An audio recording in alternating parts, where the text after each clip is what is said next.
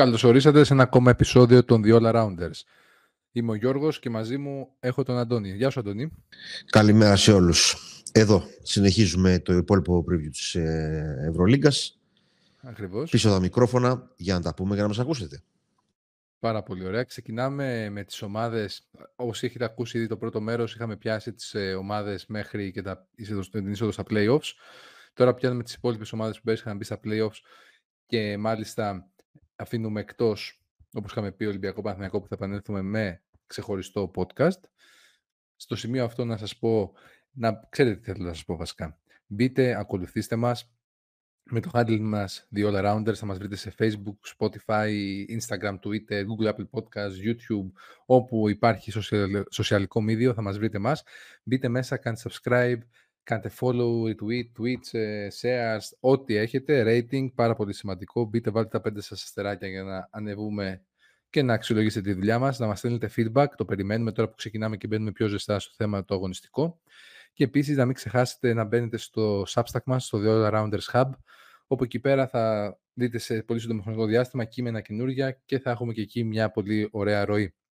Σε αυτό το σημείο να κάνουμε ένα μικρό disclaimer και να πούμε κατεβάστε το Substack Reader App, το application του Substack, είναι πάρα πολύ εύκολο. Μπαίνετε στο Play Store ή στο Apple Store, το κατεβάζετε πολύ εύκολα, μπαίνετε στο, κάνετε ένα μικρό account και παρακολουθείτε δωρεάν το The All Rounders Hub. Σας έρχονται εκεί πέρα τα notifications, συμμετέχετε σε threads, συζητήσεις που κάνουμε και ό,τι άλλο μας δίνει η πλατφόρμα, εμείς το αξιοποιούμε για να έχουμε καλύτερη ελεπίδραση με εσάς.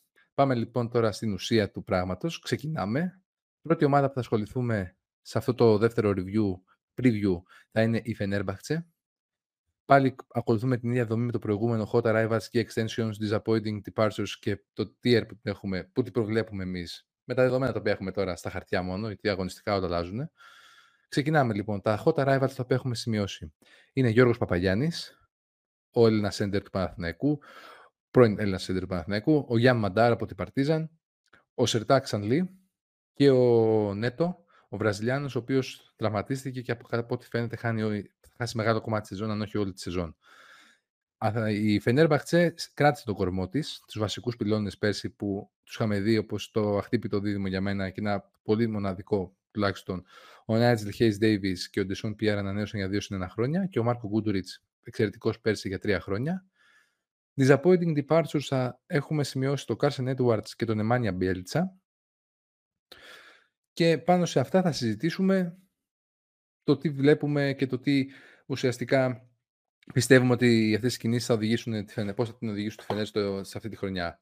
Αντώνη, για πες μου, πώς φαίνονται οι μεταγραφές που έκανε ο κότσι του Δης. Ναι, ε, νομίζω ότι η Φενέρ είχε στο μυαλό της ε, δύο διαφορετικά πράγματα. Το ένα ήταν να διατηρήσει τον κορμό της, ε, να ψηλώσεις στο πέντε της με δύο διαφορετικά looks τον Σανλή έτσι ώστε να έχει pick and pop απειλή και τον Παπαγιάννη ένα ψηλό κορμί το οποίος μπορεί να ματσάρει καλύτερα με τους ε, φάλα αυτού του κόσμου και τους Μιλουντίνοφ κτλ. Ε, από εκεί πέρα πρόσθεσε χάλασε το γλυκό με τον Νέτο ο οποίος θα ήταν σημαντική προσθήκη στο ρόστερ. Τα έχει καταφέρει σε, σε μεγάλο βαθμό ε, να διατηρήσει το, αυτό που ήθελε, τον κορμό της δηλαδή, με τις ανανεώσεις του Ντέβις, του Πιέρ και του Γκούντουριτς. Βελτίωσε αρκετά, όπως είπα, το, το, στη θέση 5. Παραμένει τεράστιο ερωτηματικό μετά τον τραυματισμό του Νέτο ο Άσος. Διότι ουσιαστικά ε, viable επιλογές μένει ο Καλάθος και ο Μαντάρ. Ε, στο 2 παραμένουν ο Βίλμπεκιν με τον Ντόρσεϊ. Νομίζω ότι το σημαντικό είναι το πόσο θα κάνει step up σε σχέση με πέρσι ο Μαντάρ και αν θα αφήσει πίσω του την κακή χρονιά ο Νικαλάθης. Ε, όλο το υπόλοιπο ρόστερ είναι πάρα πάρα πολύ καλό και πάρα πάρα πολύ φυσιολογικό. Έχει αρκετές λύσεις. Ε, ο coach Τούδης. Δεν ξέρω μήπως δούμε και κάποια σχήματα με το Σανλή στο 4 και τον Μπότλεϊ στο 5. Νομίζω ότι θα το δούμε και αυτό έτσι ώστε να μπορεί να παίρνει και ανάσες ο, ο Ντέβις που πέρσι δεν μπορούσε να πάρει ανάσες. Και νομίζω ότι στο, έχει σίγουρα τη, τη θέση της στο δεύτερο tier μεταξύ 4 και 8 και κοιτάζει και πιο ψηλά. Είναι second year project πλέον η Fener με το 90% του περσινού της roster ε, στο δυναμικό της. Επομένως, μόνο προς τα ψηλά μπορεί να κοιτάει. Ε, ωραία ομάδα, ενδιαφέρον project. Θα είμαστε εδώ να το παρακολουθούμε. Ναι, και εγώ συμφωνώ πάρα πολύ σε αυτό. Είναι πάρα πολύ ενδιαφέρον το project και πιστεύω ότι η δεύτερη χρονιά του coach του θα είναι σαφώς πιο αποτελεσματική. Γιατί για μένα πέρσι σε επίπεδο Euroleague πήγε πάρα πολύ καλά. Για νέα ομάδα, εντάξει, τον Ολυμπιακό του κόντρα στα ίσα και να είμαστε ειλικρινείς για ένα σούτ Ολυμπιακός που ουσιαστικά κατάφερε να περάσει από αυτή τη σειρά. Διότι αυτό το δίδυμο που έχει με το Pierre και το Hayes και σε μέγεθος και σε ύψος και στην άμυνα είναι από τα ξεχωριστά δίδυμα που έχει κάποια ομάδα της Euroleague αυτή τη στιγμή. Δεν μπορώ να βρω πάρα πολλά ανταγωνιστικότερα από αυτά. Μ' αρέσει πάρα πολύ το depth chart το οποίο έχει χτίσει ο coach του Δης από, από το 2 και κάτω. Γιατί είπαμε, όπως είπα ο Αντώνης, τώρα με, την, με, την, με τον τραυματισμό του Ραούλ Νέτο πρέπει να πάρει περισσότερα πράγματα από το Γιάμανταρ. Πήρε τον Ζάγκαρ στο Λετωνό να πούμε σε αυτό το σημείο, αλλά δεν τον αναφέραμε πριν, διότι τον έδωσε ιδανικό στη Wolves BC της Λιθουανίας. Εμένα, Αντώνη, μου κάνει πολύ θετική εντύπωση η τριάδα των ε, center την οποία έχει φτιάξει ο coach. Είναι ο Μότλey, ο οποίος παίρνει παιχνίδια από μέσα, δεν έχει καθόλου σουτ. Αλλά και ο Σαλή και ο Παπαγιάννης βλέπουμε ότι παίζουν πολύ μετά. Ο Σαλή σίγουρα, αλλά ο Παπαγιάννης από πέρσι τον Παναθηναϊκό είχε αρκετά το σουτ στο παιχνίδι. Και μάλιστα σε κάποια πρωταφιλικά τώρα προσπάθησε να δοκιμάσει ο coach Τούδη και στο 4 το Σαλή, στο 5 το Παπαγιάννη ή τον άποδο. Δεν ξέρω, εντάξει, πολύ λίγο βέβαια.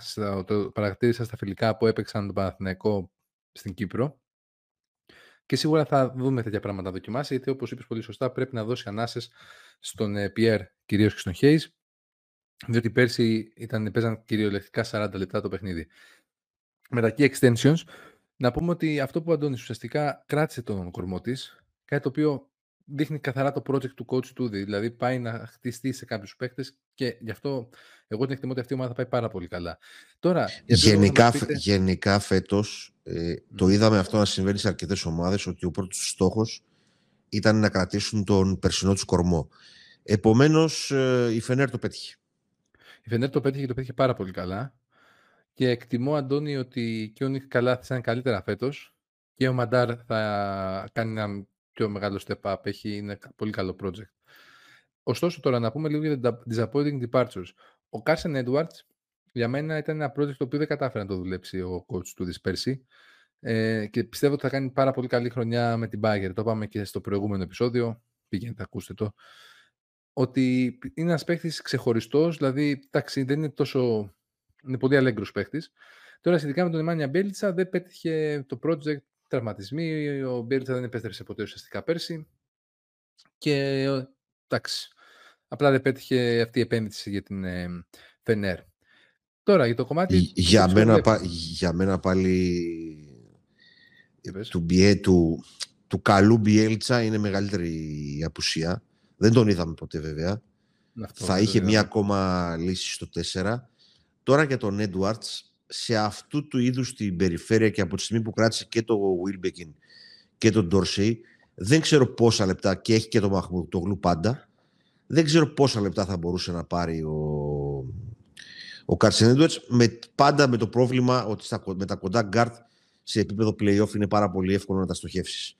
Επομένως, mm-hmm. το βλέπω κάπου φυσιολογικό και για, το, και για τον ίδιο τον Edwards να θέλει να φύγει, αλλά και για τον coach του να μην καίγεται να τον ε, ανανεώσει. Ακριβώς. Και όντως στην Μπάγκερ σε ένα χαμηλότερο επίπεδο που θα έχει πολύ μεγαλύτερη ελευθερία κινήσεων, μπορεί όντως να είναι πολύ πολύ καλύτερος από ό,τι ήταν πέρσι στη Φανέρ. Σίγουρα, γιατί έχει μεγάλη σημασία το τι δίνει, το τι tools έχει ο κάθε προπονητής και αυτά που του προσφέρει ο Edwards σε μεγάλο βαθμό τα βρήκε και από το Will Bekin, ο οποίος είναι πιο πληθωρικό παίκτης από το συγκεκριμένο. Οπότε εντάξει, πολύ καλά έκανε έτσι που δεν μπόρεσε και να σπάσει το συμβόλαιο με τον Τόρση έτσι όπως ακουγόταν και τον κράτησε εν τέλει μέσα στην ομάδα. Οπότε να πούμε λοιπόν, Αντώνη, εδώ πέρα τι πιστεύουμε, πού πιστεύουμε ότι μπορεί αυτή η ομάδα να φτάσει; Τι πιστεύεις, θα ακούσω πρώτα να πει εγώ. Ε, το ανέφερα προηγουμένως. Νομίζω ότι σίγουρα θα είναι στο 4-8. Με βλέπεις προς τα πάνω. Το είπα προηγουμένως. Το πες, εντάξει. Για κάποιο λόγο εγώ δεν το άκουσα. Αυτό δεν πειράζει. Ε, θα συμφωνήσω. Δεν πιστεύω ότι αυτή η ομάδα θα πέσει κάτω από το 6. Εντάξει, βέβαια, μιλάμε, σχολιάζουμε πάντα με τα χαρτιά, λέμε τώρα, γιατί στο παρκέ όλα αλλάζουν. Πιστεύω ότι θα είναι πάει πολύ καλύτερα από ό,τι πέρσι. Και επειδή ακριβώς έχει ανεβεί και ο ανταγωνισμός, ο ρόλος της χημίας και το πόσο θα, καλύτερα θα αποδώσει τον μπάσκετ που θα παίξει ο coach του της, σίγουρα θα τη βοηθήσει πάρα πολύ στην αρχή της σεζόν. Πάμε λοιπόν στην επόμενη ομάδα, η οποία είναι η Ζάλγκη Κάουνας. Εδώ πέρα είχαμε. Θα ξεκινήσουμε ανάποδα. Θα ξεκινήσω ανάποδα. Και θα θέλω να σχολιάσουμε πρώτα πριν πούμε τα hot arrivals και τα extensions. Να πούμε τα disappointing departures, διότι γράφουμε Σάββατο, ε, Κυριακή 24 Σενάτου. Έχει ήδη ανακοινωθεί ο Ignas Μπρασδέκη με τον Ολυμπιακό. Και για μένα είναι το μεγαλύτερο disappointing departure στη συγκεκριμένη ομάδα και ένα από τα μεγαλύτερα disappointing departures της EuroLeague φέτος. Δηλαδή, τελευταία στιγμή, 10 μέρες πριν ξεκινήσει η διοργάνωση, είχαν από τα βασικά γρανάζια της Ζάλγκηρη. Αντώνη, τι πιστεύεις γι' αυτό; Πιστεύω ότι γλίτωσε 1,5 εκατομμύριο δολάρια. Μια ομάδα που πάντα θέλει να παλεύει με τις δυνάμεις της και χωρίς να θέλει να έχει ψηλό budget. Αυτό πιστεύω. Της δόθηκε ευκαιρία να γλιτώσει τα 750.000 συμβόλαιο του Μπρασδέκης, συν τα 500.000 buyout, κέρδισε ένα 250 στον προπολογισμό της, που για μια ομάδα σαν της Ζαλγκύρης είναι πάρα, πάρα πολύ σημαντικά. Το πώς θα καλύψει το κενό ε, θα, το βρει, θα, θα τη βρει την άκρη. Άρα πιστεύεις ότι αυτό το κάνει καθαρά για λόγους να δείτε βρήκε την ευκαιρία να είναι πιο βιώσιμη η ομάδα της. Ωστόσο, να πούμε και εδώ πέρα έτσι λίγο ένα κουτσομπολιό. Ακουγόταν ότι δεν είχε καθόλου καλή σχέση με τον Max Βιτή, τον προπονητή της Άλγκυρη. Α, και αυτό το κομμάτι, ναι. Ήταν πολύ βασικό πιστεύω αυτό στο να χάσει ένα από τους καλύτερους παίκτες του ρόστερ της. Και αυτό, εντάξει, ήταν πολύ καλός παίκτης ο Ιγνά Μπραζδέκη. Λέω δεν είχε. Γενικά η Ζάλγκη πέρσι δεν είχε πολλά σημεία αναφοράς να πεις ότι είχε ένα wow παίκτη, απλά είχε φανεί λίγο περισσότερο. Και ο άλλος παίκτης ο οποίος έφυγε να κλείσουμε αυτό το κεφάλαιο είναι ο Αχίλε Πολωνάρα. Εντάξει, αδιάφορη παρουσία του στι Άλγηρε πέρσι. Δεν, ο Πολωνάρα, από ό,τι φαίνεται, είναι το One Season Wonder. Θα δούμε φέτος τι θα κάνει στην Virtus. Πάμε λοιπόν στο, τι, στο ποιοι φτάσατε, ποιοι πήγανε στην Ζάλγκη. Στον Μπράντι Μάνεκ και ο Νάζ Μιτρουλόγκ από το Μιλάνο και επέκτηνε τα συμβόλαια του Εντγκάρα Σουλανόβα για τέσσερα χρόνια και του Ρόλαντ Σμιτ. Πολύ καλός παίκτης ο Σμιτ. Και πέρσι έκανε μια πάρα πολύ καλή σεζόν. Εντάξει, εγώ πιστεύω ότι πλέον η Ζάλγκη να είναι υγιής, ο Κίναν Evans έχει μια, μια ανταγωνιστική ας πούμε, πρώτη πεντάδα. Με το Κίναν Evans στον Ντίμσα, ο οποίος πέρσι έδειξε πολύ καλά στοιχεία και είναι ένα project που για μένα αξίζει να το δούμε πώς θα εξελιχθεί. Στη θέση του 3 τώρα θα είναι ο Γκαρουλανόβα, θα ξεκινάει, Μπράντι Μάνεκ στο 4 και ο Κεβάριο Χέι στο 5. Σαν πρώτο unit, ε, Αντώνη, εμένα αυτό μου φαίνεται πολύ ικανοποιητικό για τη Ζάλγκη. Και σίγουρα η δικιά μου αίσθηση είναι ότι θα το παλέψει για το play-in. Δεν, δεν, είναι μια ομάδα η οποία έχει ένα πολύ συγκεκριμένο project και πάντα βρίσκει τελευταία χρονιά την άκρη. Τι πιστεύεις; Θεωρώ καταρχήν ότι είναι πάρα πολύ καλές οι δύο επιλογές που έχει κάνει καινούριων παιχτών. Και ο Μίτρου Λόγκ θα του δώσει έναν ακόμα χειριστή με δεύτερη χρονιά εμπειρίας ε, στην Ευρωλίγκα. Είναι πάρα πολύ σημαντικό. Πιστεύω θα είναι καλύτερος από πέρσι. Και ο Μάνεκ είναι τα μαμ ε, παίχτης για το ευρωπαϊκό επίπεδο. Ένα σκληρό τεσάρι από το North Carolina, το οποίο έχει πάρα, πάρα πολύ καλό σουτ, παίζει με πολύ καλό motor, ε, βγάζει πολύ μεγάλο πάθος μέσα στο παιχνίδι του, ε, θα πάει στο rebound, ε, θα ρίξει τις φαλιάρες του. νομίζω ότι, αν με ρωτάς εμένα, τα δύο προβλήματα της Ζαλγκύρης στο φετινό ρόστερ είναι η απουσία του Μπρασδέκης, κυρίως λειτουργικά πώς θα καλύψει ε, το 3 νομίζω ότι θα πάρει παραπάνω χρόνο ο Μποτικεβίτσιους ε, πίσω τον Ουλανόβας. Και σε, αν θα κάνει step up ο Μπεϊρώτης ε, έτσι ώστε να υπάρχει ένα 7 footer πίσω ή μπροστά από τον ε, Κεβάριους Χέις. Νομίζω ότι αυτά τα δύο είναι τα μεγαλύτερα ερωτηματικά φέτος για το ρόστερ της ε, Ζαλγκύρης και η υγεία βέβαια, που αυτό είναι για όλες τις ομάδες. Ε, ο Ντίμσα ήδη από πέρσι μας έδειξε πολύ καλά πράγματα. Τίποτα, αυτά τα δύο πράγματα. Το, Ποιος οργανικά θα καλύψει το κενό του Μπρασδέκη, οργανικά δεν λέω τώρα σε επίπεδο mm-hmm. απόδοσης και αν θα μπορέσει να σταθεί στο παρκείο Μπεϊρούτης ε, έτσι ώστε να δίνει ένα μεγάλο κορμί στο Είναι καλός προπονητής ο Μαξβίδης, μας το απόδειξε πέρσι και εγώ πιστεύω ότι θα κινηθεί εκεί στο τρίτο tier 8 μεταξύ, από 8 μέχρι 12 θα το κυνηγήσουν το, το play-in φέτος. Υπάρχουν πάρα, πάρα πολλές ομάδες. Έχουμε πει πάρα πολλές φορές ότι η Ζαλγκύρης είναι, άσχετα αν τη συμπαθώ εγώ ή όχι, είναι μια πολύ καλή παρουσία με ένα γεμάτο γήπεδο σε μια χώρα που πραγματικά είναι η χώρα που λατρεύει τον μπάσκετ πρώτα απ' όλα πιο πολύ και από την Ελλάδα, πιο πολύ και από τη Σερβία και ούτω καθεξής. Ε, είναι η χώρα που το πραγματικά το άθλημα αυτό είναι νούμερο ένα, ε, με ένα, μια εκπληκτική αρένα, ε, ζουν και αναπνέουν για τον μπάσκετ στην Λιθουανία, επομένως η καλή Ζαλγκύρης είναι πάντα ένα συν για τη διοργάνωση. Ξεκάθαρα, δεν θα μπορούσε να το κλείσει πιο ωραία αυτό το κομμάτι. Συμφωνώ και εγώ, οπότε για να δούμε τι έχουμε να παρακολουθήσουμε αυτή τη χρονιά από την ομάδα του Κάουνας. Πάμε λοιπόν στην επόμενη ομάδα, η οποία ήταν από τις εκπλήξεις της περσινής σεζόν σε επίπεδο πώς, που έφτασε και τι μπάσκετ έπαιξε, η Partizan. Εδώ πέρα έχουμε, θα ξεκινήσω από τα rivals πριν πάμε στα departures, διότι εκεί πέρα είναι αρκετά. Frank Kaminski, Frank the Tank θα πω εγώ, και ο PJ Dozier. Εδώ θα κάνω ένα σχόλιο για τον Kaminski. Πιστεύω ότι θα είναι μεγάλο failure στη φετινή EuroLeague ο συγκεκριμένο παίχτη. Δεν ξέρω, Αντώνη, εσύ το βλέπεις καλύτερα από το NBA. Εγώ την είχα παρακολουθήσει τη χρονιά που ήταν στους Suns. Είναι ένας παίκτης ο οποίος απλά εντάξει, ψηλό κορμί, ωραία, σουτάρει. Αυτό μέσα δεν μπαίνει. Δεν ξέρω πώς θα τον αξιοποιήσει ο κότσο Μπράντοβιτς. Σίγουρα μπορεί να τον. Γιατί με την διαπουσία θα λέγαμε του Λεσόρ. Δηλαδή είναι πιστεύω άλλο, άλλο, άλλο στυλ παίχτη. Και πλέον μαζί με το Σμάλιαζιτς σαν backup φέρνει πολύ shooting five. Δηλαδή και ο Σμάλιαζιτς σουτάρει, το είχαμε δει πέρυσι στα playoff πόσο καλά έπαιξε σε αυτό το κομμάτι και ο Καμίνσκι σουτάρει. Inside παιχνίδι θα παίρνει κατά πάσα πιθανότητα μόνο από τον ε, Lead Day, που και πάλι είναι μικρός για μένα, δεν ξέρω. Είναι σωματικά μικρός. Τώρα για τον Dozier, εσύ νομίζω μπορεί να μας μιλήσεις καλύτερα τι μπορεί να φέρει αυτός ο παίχτης ε, στην Παρτίζαν.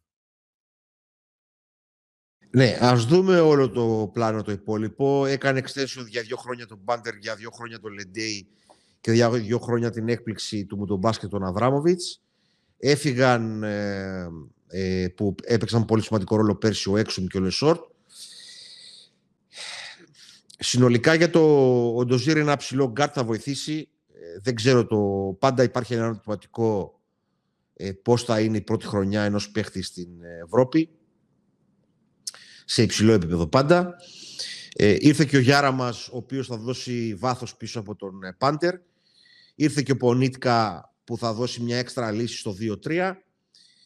Νομίζω ότι εδώ τα, το, το στίχημα για τον ε, coach ε, ο Μπράντοβιτς για μένα είναι η ενσωμάτωση στο, στο roster και στο rotation του, ίσως του Βούξεβιτς και του Κοπρίβιτσα ε, δύο παιδιών με αρκετά μεγάλο ταλέντο ε, και μάκρος μεγάλα κορμιά είναι σημαντικό χάνοντας τον ε, Λεσόρ το πώς θα μπορέσει να βρει λύσεις από αυτούς. Τώρα για τον Καμίνσκι, ε, ό,τι κάνει ο Τόμπι, ό,τι κάνει ο Σανλί, αυτό θα κάνει και ο Καμίνσκι. Δεν, δεν είναι κάτι το οποίο είναι διαφορετικό ιδιαίτερα. Ένα ψηλό κορμί το οποίο θα κάνει pick and pop και θα σουτάρει. Εντάξει, OK. Okay. Ε, μέχρι κάποιο σημείο το έκανε ικανοποιητικά και στο επίπεδο NBA. Έπαψε να μπορεί να παίξει άμυνα στο NBA. Έφυγε. Φυσιολογικό, φυσιολογικά πράγματα είναι αυτά. Ε, δίνει ένα διαφορετικό look στον ε, coach που πέρσι δεν το είχε. Τώρα αν θα είναι φέλη ή όχι θα μας το δείξει το γήπεδο. Δεν μπορώ να κάνω...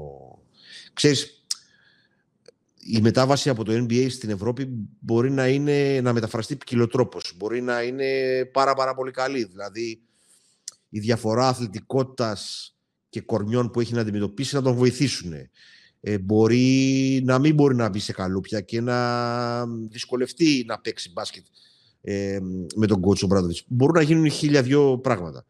Τέλος πάντων, έχει πολύ μεγάλο ενδιαφέρον η παρουσία του Ντόζιερ, η παρουσία σε αναβαθμισμένο ρόλο του Αβράμοβιτς. Υπάρχει από πίσω και ο Άντουτσος, να θυμίσουμε, για να καλύψει και το Νάσο και το Δύο. Ε, νομίζω ότι η Παρτιζάν Εκτός Λεσόρ, γιατί το κομμάτι του Έξουμ είναι τελείως διαφορετικό, το ζήτησε το NBA, εντάξει, OK. Okay. Εκτός του Λεσόρ, κατάφερε και αυτή να διατηρήσει σε μεγάλο βαθμό το, τον κορμό της. Ε, θα προσπαθήσει να βρει στο κομμάτι, στο πρόσωπο του Πονίτκα, ένα δεύτερο πόλο ε, του να βρω ένα δικό μου σουτ, πέραν του Πάντερ, γιατί πέρσι υπήρχε η μοναξιά του Πάντερ σε αυτό το κομμάτι και θα δυσκολευτεί, όπως είπαμε, στο 5 με την απουσία του Λεσόρ και την προσπάθεια να εντάξει τα νέα παιδιά. Ε, για να το κλείσω, προς το τέλος του δεύτερου tier, μεταξύ 8, 9, 10, 7 κάπου εκεί θα είναι, αλλά επειδή δεν είναι για να ποντάρεις ποτέ ενάντια στον κότσο Μπράντοβιτς, να το δούμε το, το έργο πώς θα εξελιχθεί και για να μην ξεχνάμε ότι συζητάμε και για ένα από τα πιο καυτά γήπεδα στο επίπεδο Ευρωλίγκας. Αυτά από μένα. Σε ακούω. Κοίτα δεις.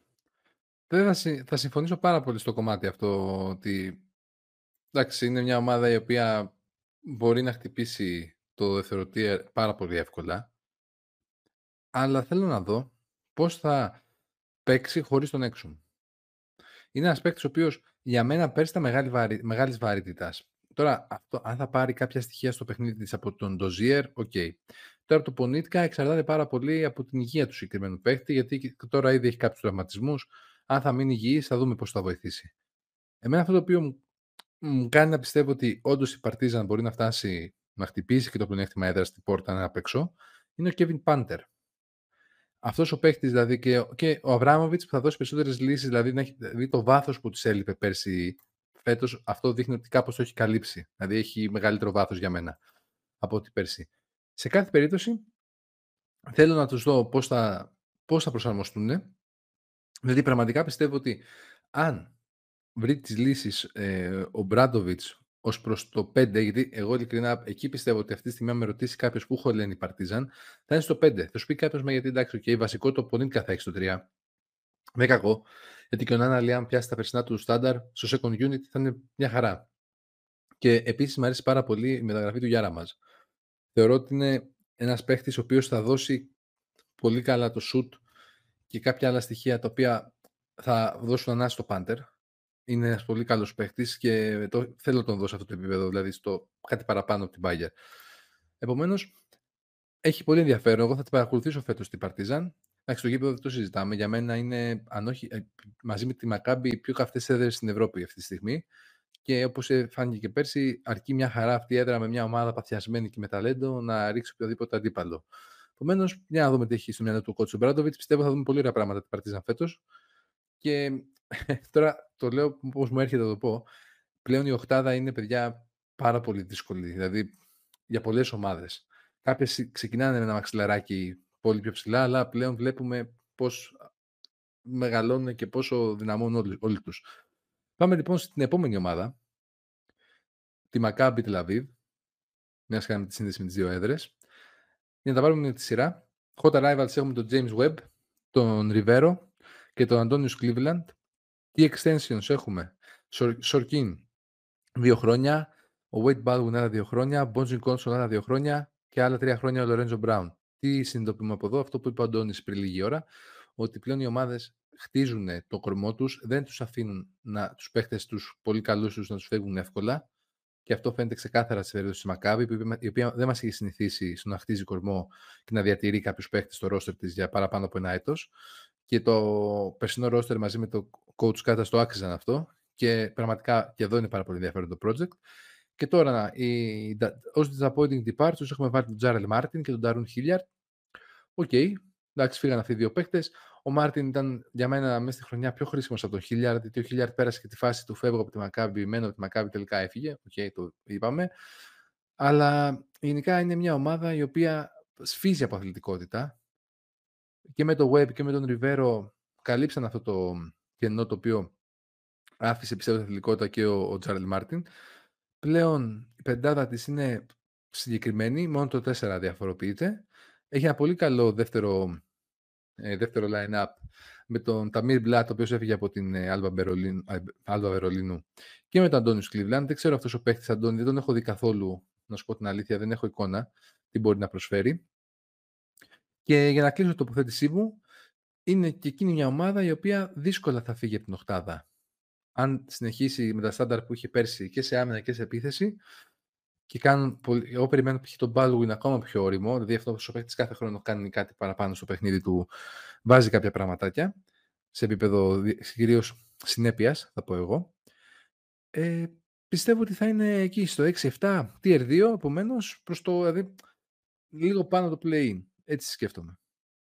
Σειρά σου αγαπητέ, για την ομάδα του λαού. Ναι, ε, από τα αγαπημένα μου project από πέρσι. Ε, ένα project το οποίο μπορώ να συνδεθώ λόγω της αθλητικότητας, λόγω των παιχτών των οποίων έχει. Ε, θα ήταν μια πεντάδα που θα μπορούσα να φτιάξω κι εγώ ο ίδιος, αν ήμουν GM κάπου. Όχι ότι έχει ιδιαίτερη σημασία, αλλά για να δώσω να καταλάβει ο κόσμος το τι μου αρέσει. Ε, η πρώτη πεντάδα, όπως πάρα πολύ σωστά είπες, έχει μόνο την αλλαγή του, του web. Θα δούμε τώρα, μπορεί να ξεκινάει ο Cohen, θα δούμε. Ε, ουσιαστικά άλλαξε τον ε, Μάρτιν με τον Web και τον Poitres με τον Ριβέρο. Αυτές είναι οι δύο βασικές αλλαγές που έχει κάνει. Ε, και ουσιαστικά πάλι το Cleveland με τον Hilliard. Αυτό είναι το, το πλάνο της Maccabi. Εδώ να πούμε ότι ουσιαστικά πάλι ο πρωταρχικός του στόχος ήταν να ανανεώσουν τον περσινό του κορμό τον οποίο τον πέτυχαν.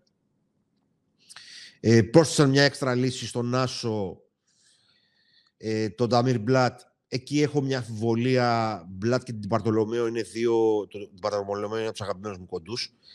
Αλλά είναι δύο παίχτε που είναι αρκετά κοντοί. Δεν ξέρω πώς θα το δουλέψει αυτό ο coach ε, Κάτας.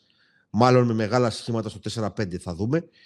Και το backup του Κόλσον είναι μια απορία. Μάλλον από ό,τι υποψιάζομαι ο Cleveland θα παίξει σε διπλό ρόλο και πίσω από το ε, Baldwin και πίσω από τον Κόλσον. Θα μοιραστούν δηλαδή τα λεπτά του ε, σε αυτές τις δύο θέσεις. Είναι λίγο ύποπτο το σου του, είναι λίγο ύποπτο το decision making του, αλλά γενικά είναι ένας παίκτης με πολύ μεγάλη αθλητικότητα, ε, πολύ μεγάλο motor και γενικά ένα πάρα πολύ ενδιαφέρον project για, το, για την Maccabi. Η Maccabi θα προσπαθήσει να πιέσει στην άμυνα και να τρέξει στον ευθυνδιασμό και από εκεί πέρα στο 5 εναντίον 5 να στηριχθεί στους τρεις πάρα πολύ ταλαντούχους ε, παίχτες σε αυτό το κομμάτι, στο ένας ένας δηλαδή, τον Brown, τον Baldwin και τον Κόλσον. Την βλέπω στις παρυφές της τετράδας. Ε, αν δεν γίνουν κάποια πράγματα τα οποία δεν τα υπολογίζουμε, τραυματισμοί και ούτω καθεξής. Ένα άλλο που θα έλεγα ότι είναι λίγο προβληματικό είναι ότι ο James Webb από το τρίποντο είναι λίγο ασταθής σε σχέση με τον Όχι ότι ο Μάρτιν δεν ήταν, αλλά ο Μάρτιν γενικότερα ήταν καλύτερος στο παιχνίδι με πρόσωπο. Ε, ήταν μεγαλύτερη απειλή δηλαδή. Εκεί θα προσφέρει ο, ο, για πολλά χρόνια παίχτης της Μακάμπι, ο Τζέικ Κοέν, ε, την απειλή απ' έξω. Ένα παιδί, ο Σόρκιν, πάρα, πάρα πολύ σκληρό, που από πέρσι μου άρεσε πάρα πολύ. Ε, ωραίο το project. Να το δούμε. Ε, νομίζω ότι αν κάτι μου λείπει είναι 1,3 σε αυτή την ομαδα Ένα τριάρι με σουτ. Αυτό μου έλειπε. Ε, αλλά και από την άλλη μεριά κάπως πρέπει να βρουν χρόνο συμμετοχής. Επομένως, ίσως γι' αυτό. Και πάντα υπάρχει και η περίπτωση να φέρει κάτι στη μέση της χρονιάς.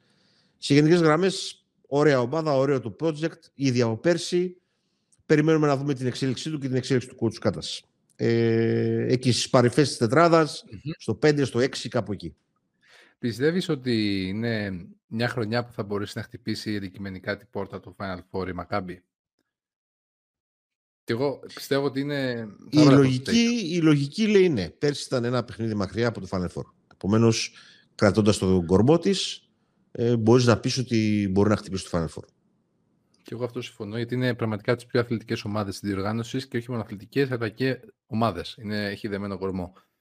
Και εμένα πάντως να πω την αλήθεια ότι είναι από τα, από τα αγαπημένα μου lineups αυτά της Maccabi και τα roster, γιατί όταν έχεις αθλητικότητα και ταλέντο μπορείς να φτάσεις πάρα πολύ ψηλά και τα, αυτά τα κρατέχει και η Maccabi πάρα πολύ. Οπότε θα πω ότι για μένα το μεγαλύτερο στοίχημα είναι ο coach Κάτας πώς θα εξελιχθεί ο ίδιος για να βοηθήσει και τους παίκτες σου να πάνε το επόμενο βήμα. Πάμε λοιπόν στην επόμενη ομάδα, η οποία είναι η Μονακό. Εδώ πέρα είχαμε τη μεγάλη μεταγραφή του Κέμπα Walker, ενός μεγάλου, πολύ μεγάλου παίκτη στην Ευρώπη, του Μαμ Τζαϊτέ από την, ε, και του Πέρτ Κορνελιέ από την ε, Μπολόνια. Είχαμε επέκταση του αρχηγού της ομάδας του Ουατάρα ένα χρόνο, του Blossom Game ενός χρόνου και του Ντονάτας Μοντεγιούνας για δύο χρόνια. Τώρα πώς ανανέωσε τον Ντονάτας Μοντεγιούνας για δύο χρόνια είναι ένα ερωτηματικό. Και ως disappointing departure έχουμε βάλει το σήμα Μονεκέ. Εντάξει, ο οποίος πήγε και στην Πασκόνια, όπως είχαμε πει στο προηγούμενο podcast. Λοιπόν, θα κάνω ένα πρώτο μικρό σχόλιο, γιατί ο Αντώνης νομίζω έχει να πει περισσότερα για, αυτό, για αυτήν την ομάδα. Εγώ θα πω ότι το μόνο πράγμα που εντοπίζω ότι ο κράτησε ένα κορμό, έβαλε, ένα, ακόμα, πιο, έβαλε ακόμα μεγαλύτερη αθλητικότητα και ύψος ε, στο θέση 5, τον Ζαϊτέ, ο οποίος πιστεύω θα ξεκινάει, όπως έχεις πει και εσύ, Αντώνη, βασικός ίσως πίσω από τον Τόνταν Χόλ, γιατί ο Μοντεγιούνα πλέον μεγάλωσε. Αν και αυτό ερωτηματικό είναι, να πω την αλήθεια. Κάτσε το κορμό της, αλλά το στοίχημα ποιο είναι τώρα; Το στοίχημα είναι τι θα γίνει με μια περιφέρεια η οποία έχει πραγματικά πάρα πολύ ταλέντο και πώς θα καταφέρει αυτός ο coach, ο Μπράντοβιτς, να βρει τη χημεία, δηλαδή τους ρόλους και το πώς μπορεί να πάρει το maximum από αυτούς τους παίχτες. Όταν έχεις τον Κέμπα Walker, τον Mike James και τον Lloyd και τον Οκόμπο, ο οποίος Lloyd να πούμε θα, θα αργήσει να επιστρέψει γιατί έχει κάποιον τραυματισμό το παιδί. Λογικά θα το δούμε τέλειο Οκτωβρίου να επιστρέφει, νομίζω, αν δεν κάνω λάθος, αρχές Νοέμβρη. Δεν ξέρω, Αντώνη, νομίζω ότι εκεί πέρα αυτός ο συνδυασμός είναι που θα κρίνει το πού θα φτάσει η Μονακό. Για μένα έχει βλέψεις πλέον εκτίματο έδρα, γιατί έχει πολύ ποιοτικό ρόστερ. Αλλά πιστεύεις ότι αυτό μπορεί να χαλάσει στη χημεία της περιφέρειας, δηλαδή αν θα, αν θα μπορούν να αποδώσουν οι παίχτε αυτό που είδαμε πέρσι με την προσθήκη του Κέμπα Γούκερ. Αυτό είναι ένα ερωτηματικό. Πριν φτάσω εκεί, να πάω πρώτα στις αγαπημένες μου θέσεις που όπως γνωρίζουν είναι το 5, το 4 και το 3. Αυτές είναι οι αγαπημένες μου θέσεις. Να πούμε ότι η προσθήκη του Ταρπέι, του Τέρι Ταρπέι, μπορεί να δώσει έξτρα σουτ στο 3 που πέρσι ήταν ένα, ένα πρόβλημα. Όπως επίσης και η παρουσία του Κορνελί από τη Ρεάλ, ε, πράγμα το οποίο δεν έχει ο Τζον Μπράουν. Ένα ακόμα μεγάλο κορμί ο Τζαϊτέ. Ε, επομένως, στο 5-4-3 νομίζω ότι είναι ελαφρώς καλύτερη σε σχέση με πέρσι η Μονακό. Δεν έχει παίχτη σαν τον Κορνελή να σου από μακριά στο 4. Υπάρχει πάντα ο Πιτσιρικάς ο Μακουντού που είναι ένα project που πρέπει να το παρακολουθήσουμε. Ε, και ο Blossom Game το ίδιο. Τώρα, έχει πολύ μεγάλο ενδιαφέρον ότι κατάσταση θα είναι ο Κέμπα Walker, γιατί ουσιαστικά έχει να παίξει κανονικό μπάσκετ δύο χρόνια σίγουρα, μπορεί και τρία. Πώς θα τα πάνε με τον Mike τον James, το οποίο γνωρίζουμε το μυαλό του δεν είναι και σε πολύ καλή κατάσταση συνολικά. Στην αρχή της χρονιάς, χωρίς το λέω ότι θα τη βρούνε την άκρη, ε, διότι θα μοιραστούν τον Άσο και τον δύο Walker με τον James και τον Οκόμπο και τον Ουτάρα. Επομένως, ο Ουτάρα δεν θέλει πολλά χρόνια, λεπτά συμμετοχή έτσι κι αλλιώ. Όταν επιστρέψει ο Λόντ, είναι ένα τεράστιο ερωτηματικό το πώς αυτοί οι τέσσερις παίχτες θα συνδυαστούν μεταξύ τους. Έχουν να κάνουν πάρα πολλά, πολλά πράγματα από το mindset του Κέμπα Walker. Αν έχει καταλάβει το που έρχεται και τη δυσκολία του πράγματος, μπορούν όλα να λειτουργήσουν πολύ καλύτερα. Αν τυχόν έρχεται με, τη δυσκολία, με την νοοτροπία κάποιων παιχτών του NBA, όχι όλων, ότι θα έρθω και να κάνω πλακίτσα κτλ., δεν θα πάει πολύ καλά αυτό. Ε, επίσης, ότι ο Μάικ James είναι μόνιμο μια βραδυφλεγή, που το λένε, τη βραδυφλεγής. Μπράβο, βόμβα στα αποδυτήρια της Μακάμπη και στο παρκέ. Παρ' όλα αυτά είναι ένα πάρα, πάρα πολύ γεμάτο ρόστερ με έξτρα επιλογές σε σχέση με πέρσι, όπου ήταν στο, ήδη στο Final Four, τις, ε, τα, τις οποίες τις αναφέραμε. Νομίζω ότι θα παλέψει και αυτή για το πλεονέκτημα έδρας, άρα είναι στο tier 1 από 1 έως 4. Νομίζω ότι θα τη βρούνε την άκρη. Και στη χειρότερη των περιπτώσεων θα κόψουν τον Μάικ τον James. Αυτά. Ισχύει αυτό. Είναι, με το ένα, είναι πραγματικά ο συγκεκριμένος παίκτης δείχνει ότι ακούστηκε για τον Ολυμπιακό ότι είχαν άλλες ομάδες, ότι χτύπησε την πόρτα, ότι θέλει να φύγει.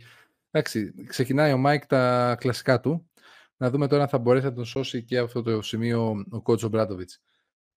Λοιπόν, πάμε στην επόμενη ομάδα, πρώτη τελευταία για σήμερα. Πλησιάζουμε τι προς τέλος της εκπομπής και πριν πλησιάσουμε στο τέλος της εκπομπής, τι πρέπει να κάνετε, να ακολουθήσετε τους All Rounders παντού στα social media, Facebook, Instagram, Twitter, Facebook, YouTube, και να μας ακούσετε στις αγαπημένες σας πλατφόρμες Google, Apple Podcasts και Spotify. Να μπείτε στο Substack του The Rounders, στο The Rounders Hub, να κάνετε subscribe και να διαβάζετε τα κειμενάκια μας, καθώς επίσης και να κατεβάσετε το Substack Reader App για να μας διαβάζετε ακόμα πιο εύκολα.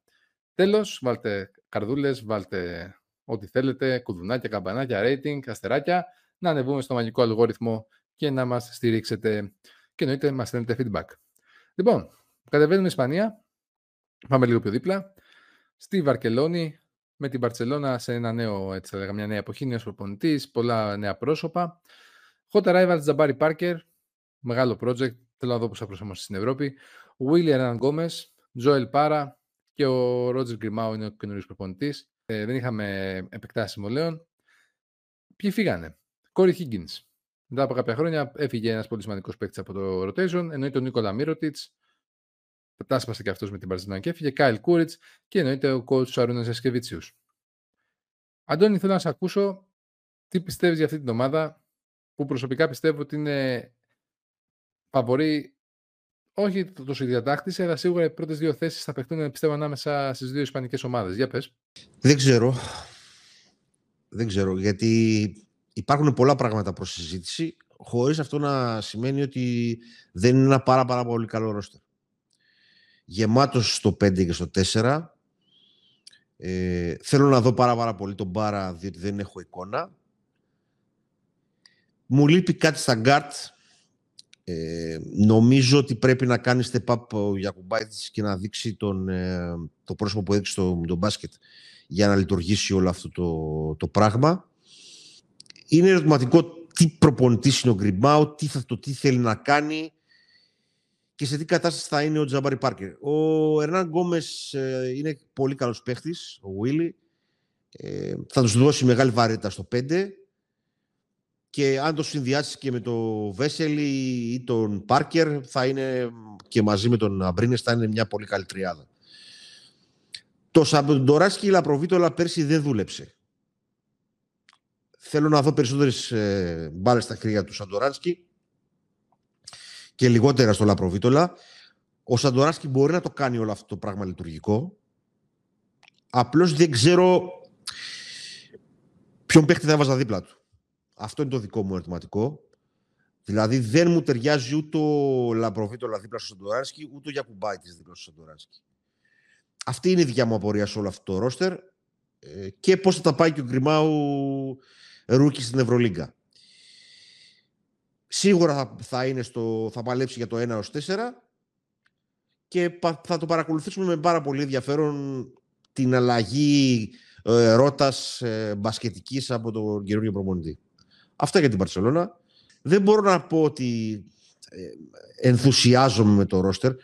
Πρέπει να δω αλλαγές, δηλαδή πολλά screen για τον Αμπρίνες να είναι ο Αμπρίνες υγιής. Ε, σε τι κατάσταση είναι ο Πάρκερ. Πρέπει, η Μπαρσελόνα είναι ένα από τα project που θέλω να το δω για να το πιστέψω. Στα χαρτιά σίγουρα, γιατί τώρα γι' αυτό σχολιάζουμε, τα χαρτιά σχολιάζουμε, σίγουρα θα είναι στο... Σίγουρα η λογική λέει ότι θα είναι στο πρώτο tier από 1 έως 4. Αυτά. Ναι, και εγώ θα συμφωνήσω με αυτό το κομμάτι που λες για τον ε, Σατοράνσκι, διότι εκτιμώ ότι αυτός ο παίχτης πρέπει να έχει την μπάλα στα χέρια του. Πρέπει να, δηλαδή πιο πολύ θα έβρισκα ένα παίχτη τύπου Higgins, Σουτέρ και ίσως ακόμα, δηλαδή ένα spot shooter, όχι τόσο Higgins, για να ανοίγει τον δρόμο στο Σατοράνσκι και τους χώρους, παρά τον Λαμπροβίτολα. Γιατί ο Λαμπροβίτολα και αυτός θέλει την μπάλα πάνω του. Ο Σατοράνσκι πρέπει δεν είναι για μένα off-ball παίχτης. Είναι on-ball. Δεν ξέρω. Αυτό, αυτό πιστεύω. Και αυτό θα ήθελα να δω φέτος από τον Γκριμάου να αξιοποιήσει τον αξιοποιήσει περισσότερο έτσι. Να δούμε. Και εμένα δεν μου κολλάει το Λαμπροβίτολα στα Τωράνσκι. Αλλά εντάξει, αυτές οι ομάδες έχουν τη δυνατότητα όταν εντοπίσουν κάποια άλλη στη σεζόν να φέρουν τον πρώτο καλύτερο διαθέσιμο παίκτη σε αυτό. Και έχω, ένα, έχω ένα, ε, μια ιδέα στο μυαλό μου αλλά πρέπει να δω πρώτα καλά τον Πάρα για να το, θα το, θα το, συζητήσουμε μέσα στη χρονιά. Δηλαδή, λέγεις μήπως ήταν στα το Ράνσκι οι Αμπρίνες Παρά. Ναι, ναι, αυτό, αυτό έχω το σκέφτηκα, όταν, αλλά... το σκέφτηκα όταν το έλεγες. Ναι, αλλά... Εγώ τον Πάρα δεν έχω εικόνα. Ναι, δεν, δεν, ε, ε, είναι πολύ καλά αυτά που ακούγονται. Αλλά τον, τον, τον μεταφράζουν περισσότερο 4 και λιγότερο 3. Δεν ξέρω, τέλος πάντων, επειδή δεν έχω εικόνα για το παιδί, μην, mm. μπο, μην, μην, μην, λέμε πράγματα τα οποία δεν τα ξέρουμε. Να το δούμε και υπάρχει λύση. Έγινε τόσο μεγάλο το βάθος στο 4-5 όπου η απορία, ο Αμπρίνες μπορεί να παίξει το 2 η απορία είναι αν μπορούν κάποια παιδιά είτε ο Κάλιν είτε ο Πάρα να καλύψουν το 3 χωρίς να κάνουν το σχήμα πάρα πάρα πολύ δυσκίνητος. Γιατί είναι αλήθεια ότι και τα τρία γκαρντ, και ο Σατοράνσκι και ο Λαπροβίτολα και ο Γιοκουμπάιτις θέλουν πολύ την μπάλα στα χέρια τους. Και Οπότε ο Γιασκεβίτσιος δοκίμασε αυτά τα παιδιά μακριά από την μπάλα σαν να χάναν το ρυθμό τους. Επομένως, ε, να δούμε. Να δούμε και γιατί είναι πολύ βασικό η αλλαγή προπονητή εδώ. Ε, παίζει πάρα πολύ μεγάλο ρόλο. Θα δούμε. Είναι... Εντάξει, αυτό έχει πάρα πολύ ενδιαφέρον. Χαίρομαι πάντως που σκεφτήκαμε το ίδιο. Θα έχουμε το λέμε στη χρονιά. Για να δούμε θα το σκεφτεί και ο coach Γκριμάου. Πάμε λοιπόν στην πρωταθλήτρια και κλείνουμε με την πρωταθλήτρια Ευρώπης Ρεάλ, η οποία για μένα μία μεταγραφή έκανε και συνεχίζει όπως είναι. Όχι για μένα, είναι γεγονός αυτό. Απλά μου δείχνει το πόσο μεγάλη ομάδα είναι. Λοιπόν, πάμε τα πάμε με τη σειρά. Φακούντο Καμπάτσο, η επιστροφή. Πώς τώρα πιστεύαν όλοι ότι δεν θα γυρίσει στη Ρεάλ αυτός ο παίχτη, μου κάνει τρομερή εντύπωση.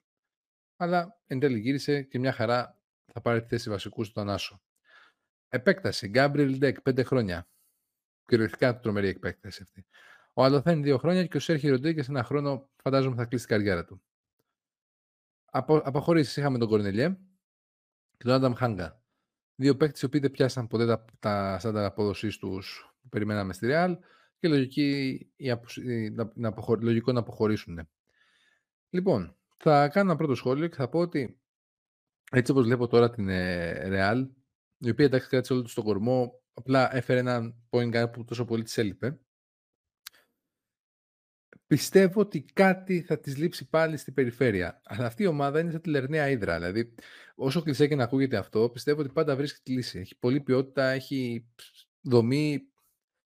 Είναι για μένα το πρώτο φαβορή πάλι ξανά, έτσι όπως βλέπω τις ομάδες φέτος, για την κατάκτηση. Δηλαδή ο Καμπάτσο είναι μεγάλη υπόθεση για τη Real και πιστεύω ότι θα κάνει τρομερή σεζόν. Αλλά για μένα κάτι λείπει στην περιφέρεια αυτής της ομάδας. Στο 5 και 4-3 το αγαπημένο σου θέση Αντώνη δεν νομίζω ότι υπάρχει κάποιο πρόβλημα. Όσο είναι παραμένει υγιής ο Ντεκ. Εντάξει, έχουμε τον Άνιο αυτό το χεζόνια. Εντάξει, είπαμε παίχτες με υψηλές κάλτσες, δεν τους πολύ εμπιστευόμαστε, αλλά πέρσι έκανε μια καλή σεζόν ομολογουμένο. Οπότε να δούμε φέτος πώς θα είναι. Απλά αυτό που με προβληματίζει είναι το second unit της Real είναι, μεγάλη, είναι παλιοί παίχτες. Είναι παίχτες που ναι, δεν έχουν εμπειρία, αλλά όσο πέραν τα χρόνια βαραίνουν τα πόδια. Και δεν ξέρω αν αυτό στο, στη τελική σου σεζόν, στο τέλος, στο...